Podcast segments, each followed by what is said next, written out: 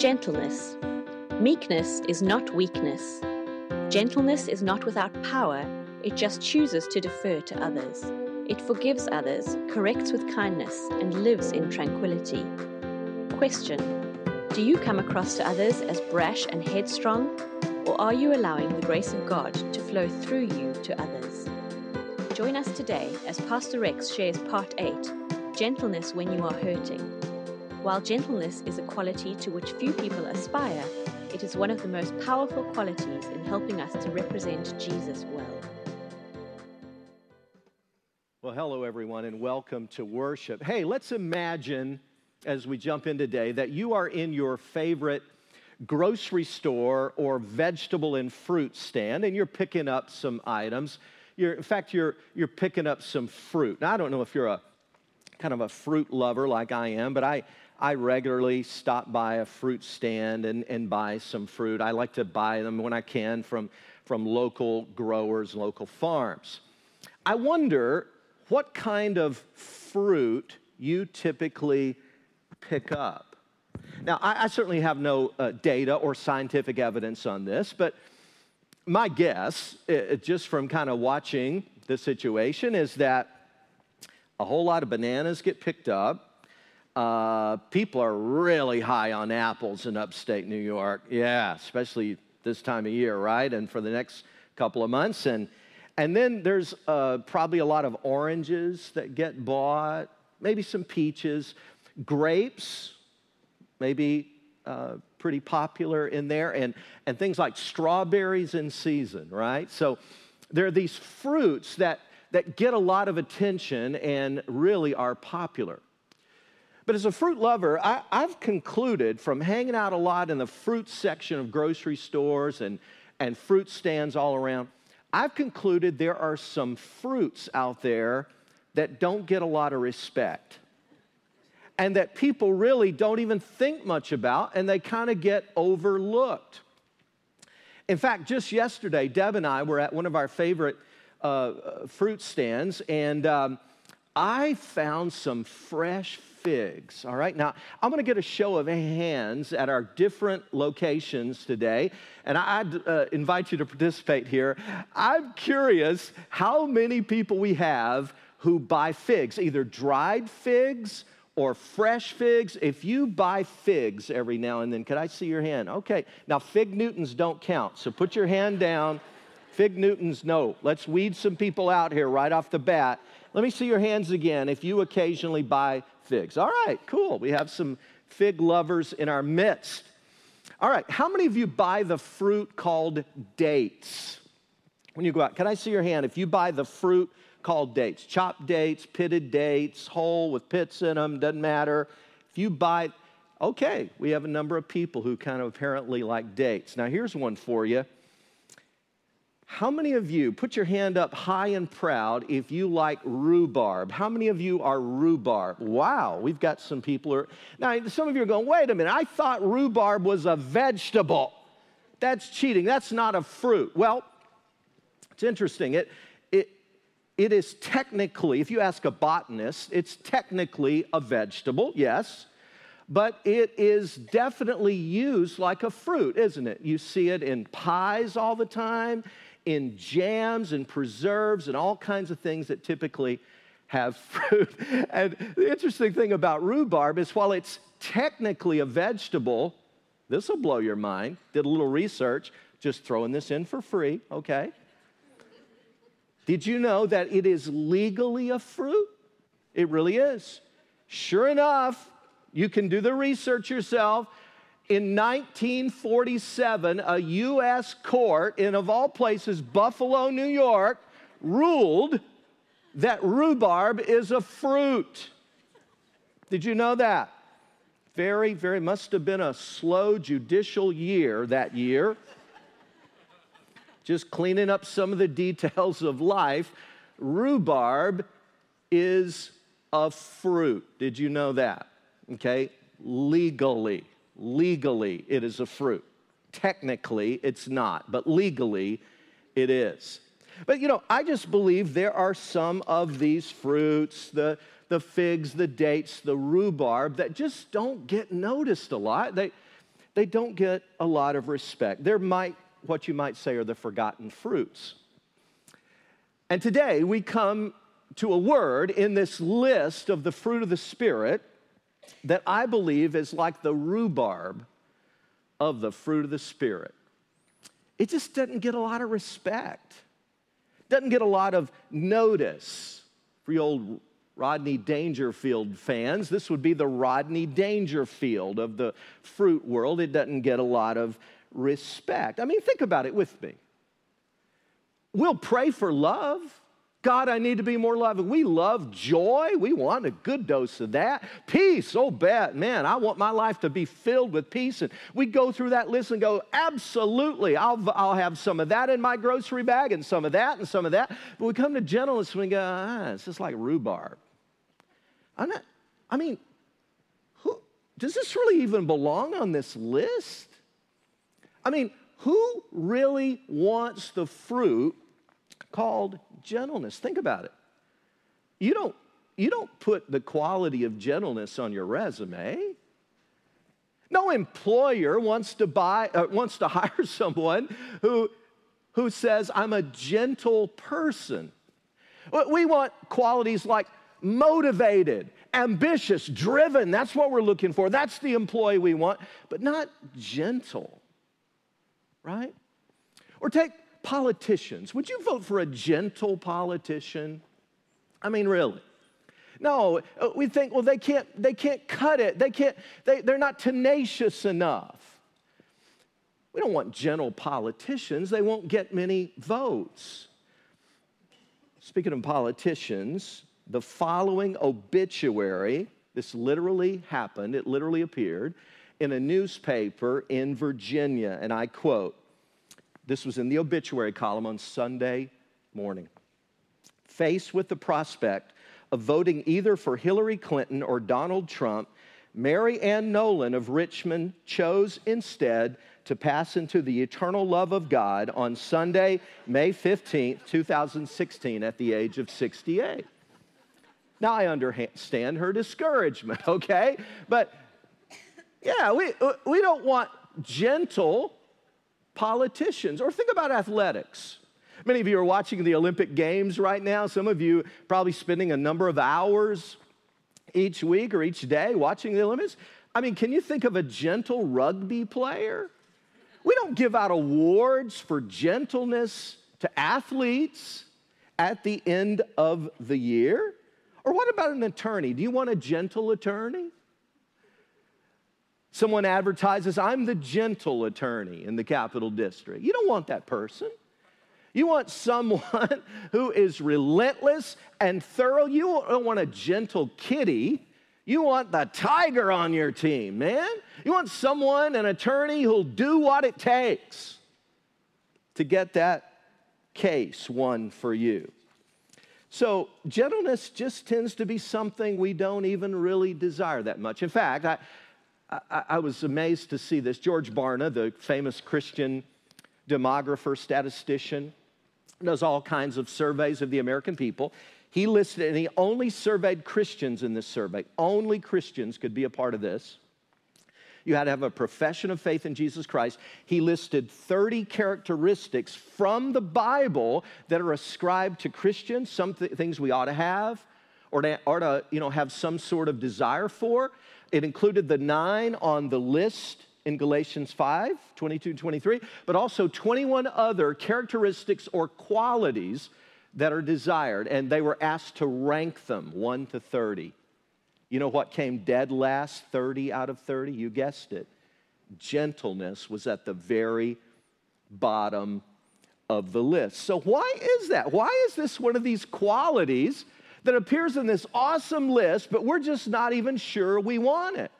Well, I think here's how we think. We think, come on, a gentle person is not going to have what it takes to kind of climb the ladder of success.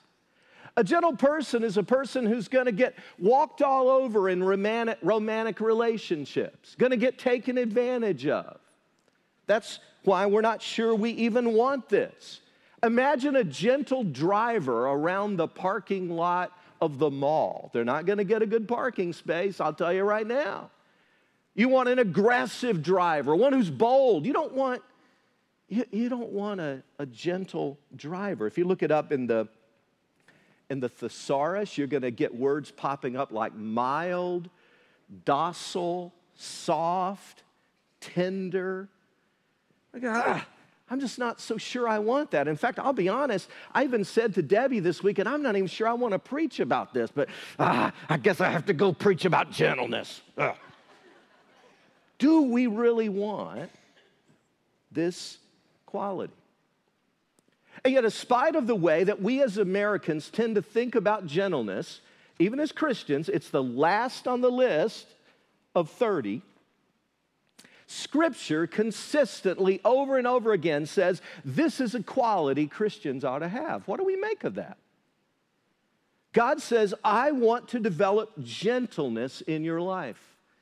The Greek word for gentleness is the word pratis. It is translated gentleness, also can be translated meekness, it can be translated humble of heart. That's the basic idea here.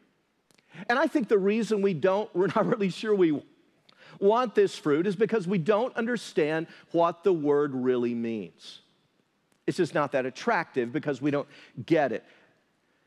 Gentleness, pratis, as the Bible describes it, it uses the word picture of a powerful thousand pound plus stallion, rippling muscles, explosive energy and speed, but in the trainer's hand, this magnificent stallion is totally under control. Gentleness, as the Bible defines it, is power and strength that is under control to benefit someone else.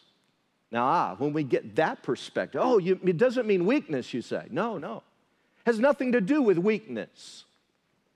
Gentleness means power that has been harnessed, that has been polished, that has been trained by the master. And when we begin to get that perspective on it, we go, wow, I, yeah, I think I will put that in my basket at the store. I, I think I will take some of that. Maybe it's not the rhubarb of the fruit of the Spirit after all. But before we get into what God actually wants to do in our lives regarding gentleness, I think it's only fair that I say to you what it is not. What pratis or gentleness is not, or what the opposite of it is.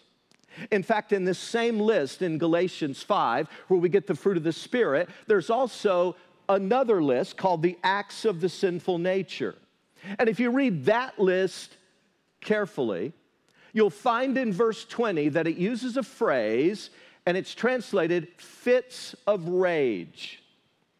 It's talking about a person whose strength is not under control. It's out of control. And it ends up raging out in both words, often, and actions. Fits of rage or outburst of anger. That is the opposite of what we're talking about today. Now, let me ask you do you have any people in your life characterized by that? Maybe it shows up with hypersensitivity. A wife says to a husband, Hey, I, I could use some help vacuuming. And he explodes and goes, What's that supposed to mean? I vacuum just as much as you do. That's the opposite of gentleness. That's an outburst of anger. That's a, a fit almost of, of rage. Or you've got a coworker that is a bit like a volcano. Everybody kind of circles around the volcano, walking very carefully. They see the smoke coming out. They spit, spit a little bit of lava of fire every now and then, but boy, they don't want this thing to explode because they've seen it before. Maybe you grew up in a home like that. Things could be going just fine, just normal, just calm, and suddenly, mom is screaming. Suddenly, dad is shouting. And there's all this anger and sarcastic words and criticism and vitriol going back and forth. And maybe you grew up in a home like that and you know what that's like, I want to tell you that is the opposite of what we're talking about today. So let me ask you again do you have anybody in your life like that? Or maybe even more relevant, do you see the need for pratis? Do you see the need for this fruit of gentleness in your own life? And if your answer to that is no, if you would honestly answer no to that, no, I don't really need that. Uh, my guess is that I could find some family or friends that would say, Yeah, you really do. You, you, you just got a blind spot there. You really could use some of this. You need to put it in your grocery basket, even though you think it's the rhubarb of the fruit of the Spirit. You could use some of this. So, what does God really want to do in us? People who just don't sometimes see the value of this or, or think maybe we don't need it. What is God actually looking to do in your life and mine as we walk in step with the Spirit, as, we, as we're calling this series, as we grow up in Christ? as we move, as we like to say at Grace Fellowship, as we move into deeper levels of maturity, what does God actually want to do? I quickly, in the minutes we have left, want to walk you through three things that the Spirit will do in us and for us and through us as we learn progressively to walk in step with the Spirit. Now, the first one is going to seem very ob- obvious and simple, but I want to make the statement anyway, and I hope it'll become clear why I'm stating the obvious. Number one, the Holy Spirit will begin to grow gentleness in your life. Now, here's why I say this because it's right here that we get into some misunderstanding. Most people with whom I've spoken tend to think of gentleness as a personality trait. They think of it as associated with their DNA. You either have it or you don't. And they go, now, yeah, there are a few people that have these phlegmatic personalities, and they may have gentleness, but not me. I'm a sanguine or I'm a choleric personality. It's just the way I am. And besides, if you saw the family I grew up in, oh, you'd understand why I've got these fits of rage. See, I had all this modeled for me. I never had anybody be gentle to me. So, so you need to understand that's just who I am. So people need to get over it, right? I've heard this many times from folks in the church. Folks just need to get over it. It's just the way I am. So, this whole idea of strength under control, it's just not on the menu for me. Thank you very much. No rhubarb, please, for me. Well, I want to throw a phrase up on the, or a sentence up on the screen here, and I, I hope you'll look at it and, and I hope you'll note it and never forget it. Here's what I want to say to you. If that's honestly kind of where you're coming from, you can use your genetics or your nature, kind of how you're hardwired, as an explanation for a certain struggle, but you cannot use it as an excuse to sin. By the way, that's true, folks, of many things. We have a saying in our family. Deb and I use it all the time. Our kids have grown to use this phrase. An explanation is not an excuse. We say that all the time. And I hope we all understand that. An explanation is not an excuse. You may be able to explain why you have certain tendencies, propensities, certain traits or patterns, but that's not an excuse. An explanation is not an excuse to sin ever. You could never, as a Jesus follower, play that card. I just want to make that clear. You can never, ever, as a Jesus follower, play the card and say, No, it's just how I'm hardwired. Therefore, I've got an excuse here to sin and live any way I want to. You can never do that as a Jesus follower. An explanation is very, very different from an excuse. So let's be really candid and blunt before we move on quickly to the next key point. For some of you, we're just being honest, right? It is honestly more of your nature to respond, respond with sarcasm than sweetness. It really is. More of your natural person outside of Christ, it's much more natural for you to respond with criticism than with compassion to someone. It really is. It's much more natural for some of you to respond with this harshness than it is to respond with tenderness. But if you're a Jesus follower, you're supposed to be moving into deeper and deeper levels of Christ likeness. And some of us, I'm a little concerned because I think that I've talked to one too many people who've just copped the attitude well, look, my sins are forgiven. I'm going to heaven. Get off my back. Hey, I, have accepted Jesus. I prayed the prayer. what, what do you want from me? I am who I am. Well, Jesus wants from you Christ likeness. That's what he wants. And he said he's going to finish what he started in you. The good work he started, Philippians 1 6, 6 he's going to carry on to completion until the day of Christ Jesus. And according to Colossians 1 28, Paul said our goal is to present every person perfect. The word means completed, the way God designed you to be in Christ. And so that's the reason an explanation is never an excuse. Yeah, it may be natural for you, but you need to learn a new language, a new way to respond. I don't know. Uh, I, let me do a survey. How many of you, raise your hand, don't be ashamed to say this. I, I've actually not watched the show, but I've seen a number of clips from it. And I've actually seen a, a, few interviews of some of the people who have danced on Dancing with the Stars, a very, very popular show in our culture on TV. It's been on for years now. How many of you have seen that show at least once? Could I see your hand, please? Thank you. Yeah.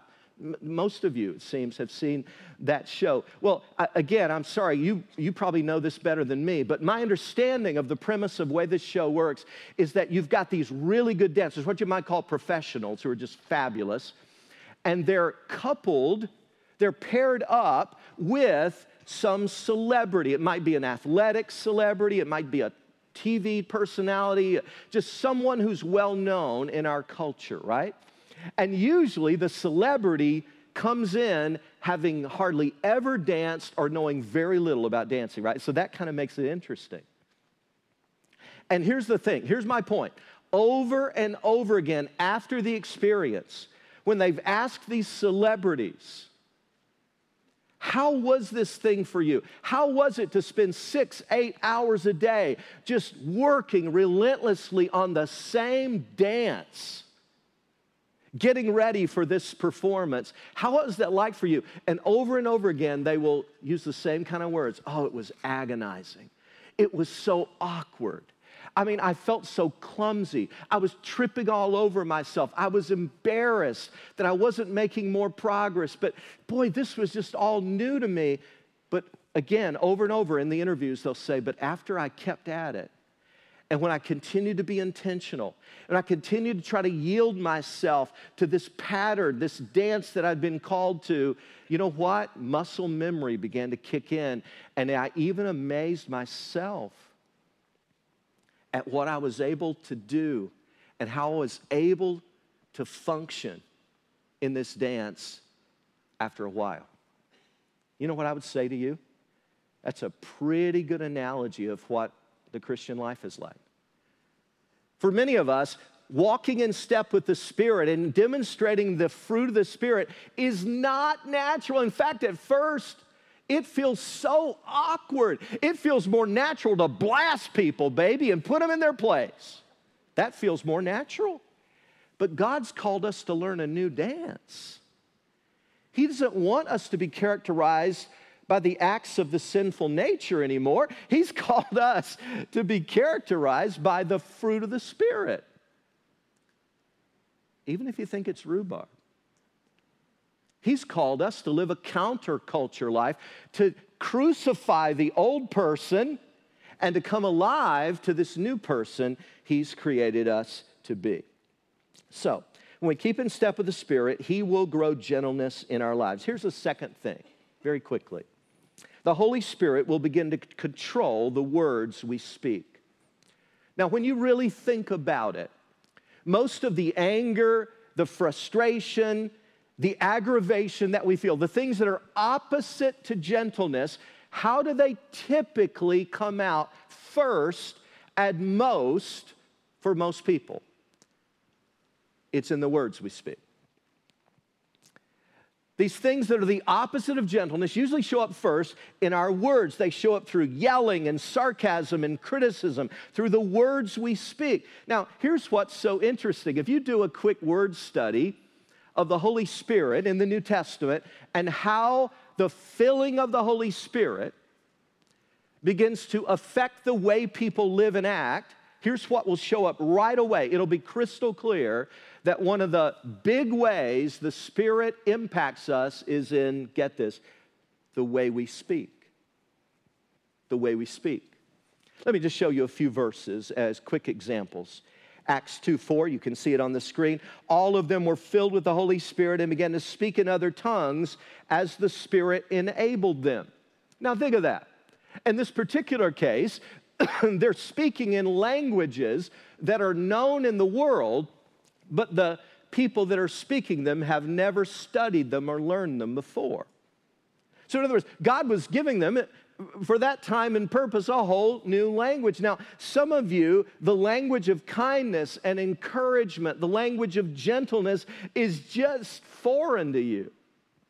It's not the language you've learned. The reason you've never learned the language is because most likely you were not taught the language growing up. And in fact, you saw just the opposite modeled.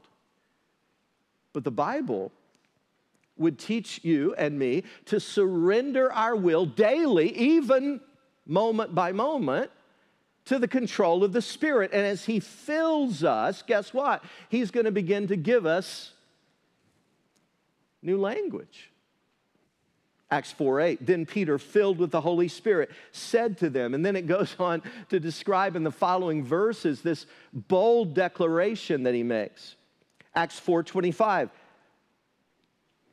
Peter says, You spoke by the Holy Spirit through the mouth of your servant, our father David. And then it quotes something that God inspired King David to write. Or how about this one? This is one of my favorite verses that shows the impact of the Spirit's filling in our lives on the way we talk. Acts 4:31. After they prayed, the place where they were meeting was shaken, and they were all filled with the Holy Spirit and began to speak the word of God boldly. We could go on and on. These are just a few of the references that connect being filled with the Holy Spirit to the way we speak to one another. In fact, James, in his little letter in the New Testament, just, just puts it on the line for all of us in chapter 1, where he says, If anyone considers himself religious, that means a really true follower of Jesus, and yet does not keep a tight rein on his tongue, he deceives himself, and his religion is worthless. Wow, that's pretty strong, don't you think? So, here's what this means just practically as we grow in deeper, deeper levels with God, as we move closer and closer to a Christ centered life and begin to grow up in Christ, guess what? It's going to affect the way we talk to that operator on the phone. It's going to affect the way we talk to our spouse at home. It's going to affect we, the way that we speak to our children when they've frustrated us. It's going to affect our words on the basketball court or in the boardroom or out on the Northway or in the parking lot of the church, baby. It's going to impact the way we talk. But I want to mention one other way before we quickly move on to our final key point. I, I believe one of the major ways that that God wants to impact us in this day and age, especially right here in this increasingly hostile culture. When I say that, I mean it's hostile to Christian values. And, and again, uh, if you're not uh, aware of that, I, I mean, I don't know, maybe you're, maybe you're living, I don't know, in a cave somewhere or under a rock, but It truly is increasingly alien to the values that we cherish. And yet, I see Christians responding in less than spectacular ways. I, I, see Christians indicating that they don't think they need any rhubarb, any gentleness. In fact, uh, what I see uh, on, on, video clips, what I see on the internet, what I see on uh, the, uh, hear on the radio and see on TV is often when Christians are responding to what feels like this, this alien culture and these, these attacks. They feel they're getting challenged. What I see is sarcasm, bitterness. What I see them doing is coming back with explosive anger and fits of rage as if that's going to somehow win people to Jesus. Can I, can I just remind you of what I, I, I know you already know it, but, but in one of the classic passages where we're challenged to be able to give a defense for our faith, to be good apologists, it's found in 1 Peter chapter 3, verse 15. Uh, it says, uh, but, but sanctify Christ as Lord in your hearts, always being ready to make a defense to everyone who asks you to give an account for the hope that you have and then it tells us how we're supposed to do that. It says, but do this with gentleness and respect. Did you know that?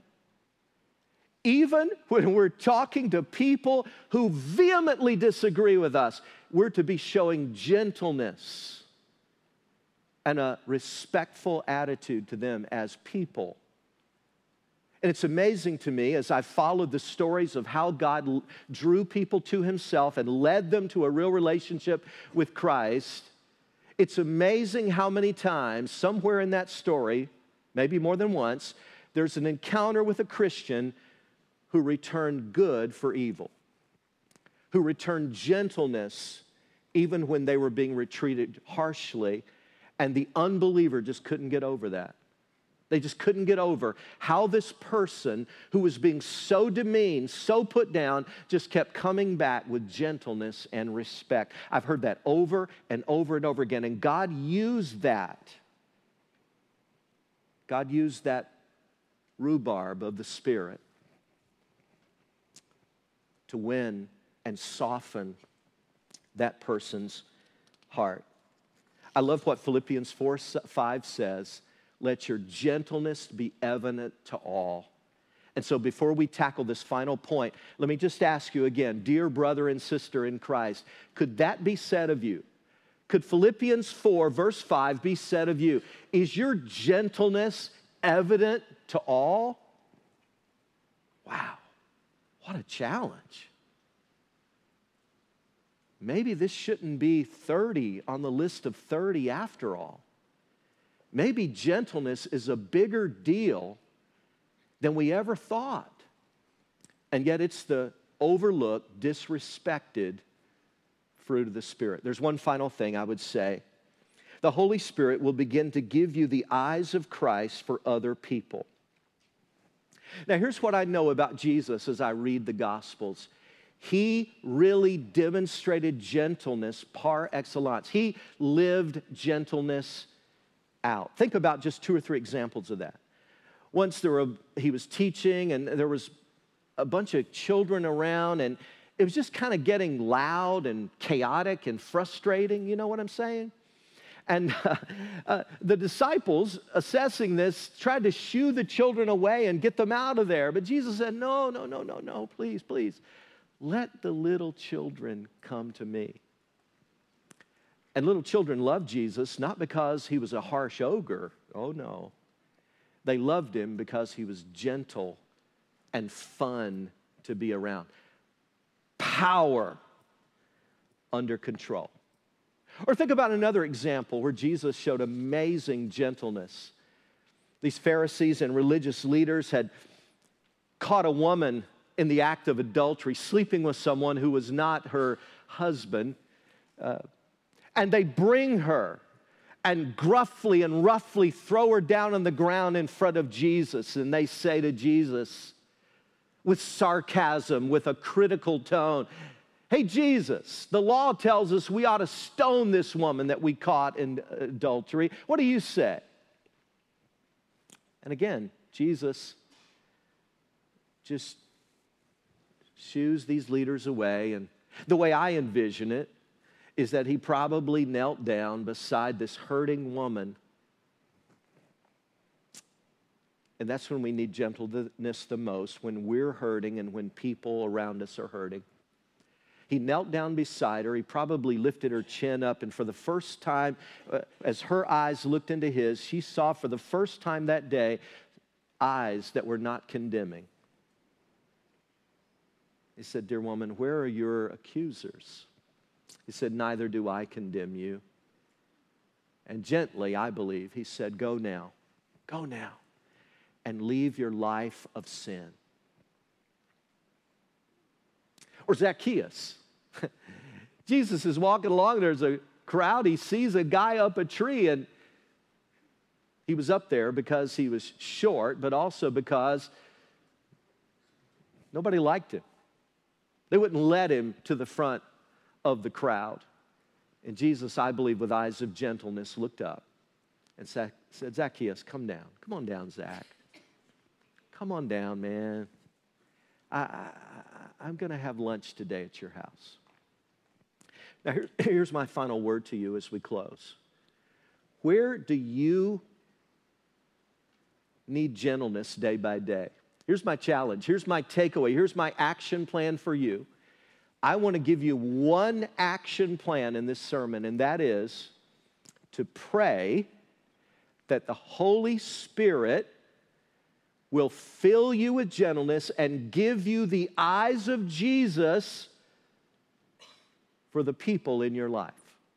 That's the action plan. That's the takeaway from this message.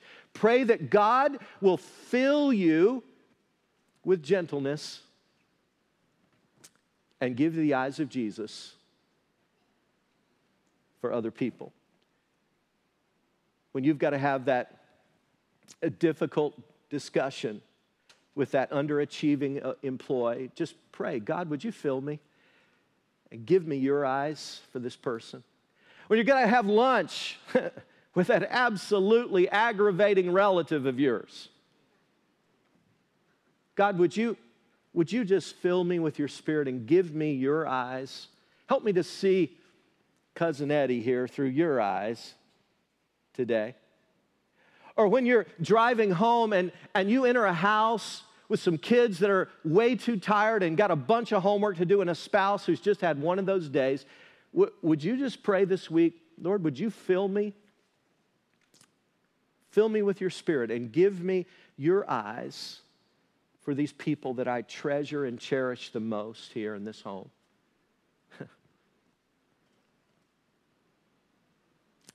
when you see the neighbor across the street, and their sole purpose in life, it seems their whole existence is to enforce HOA regulations. And you see it, they're coming, they're coming across the street to talk to you. Would you pray this week, God, would you just fill me with your spirit and give me your eyes and help me to see this person through your eyes? Here's what you're going to discover you're going to discover that some of the very people that frustrate you most, you're actually going to start feeling compassion for because you prayed, God, fill me and help me to see them through your eyes. Some of the very people that aggravate you the most, you're going to start responding to them with gentleness. That's God building the fruit of gentleness in your life. Father, I thank you that while there are some fruit on this list, some fruits that are undervalued and disrespected, like gentleness, it's one of the most important ones of all in dealing with other people. So help us, sisters and brothers in Christ, to be power under control. May we be like that stallion, spiritually speaking, rippling muscles, explosive speed, endurance, and power, but under your control. Oh, wow. What a finely tuned person. Help us to represent you so well that people, as they see our gentleness and as it is evident to all, that they would be more drawn to Jesus than ever. And we pray all of this for your glory. In Jesus' name, amen. Amen.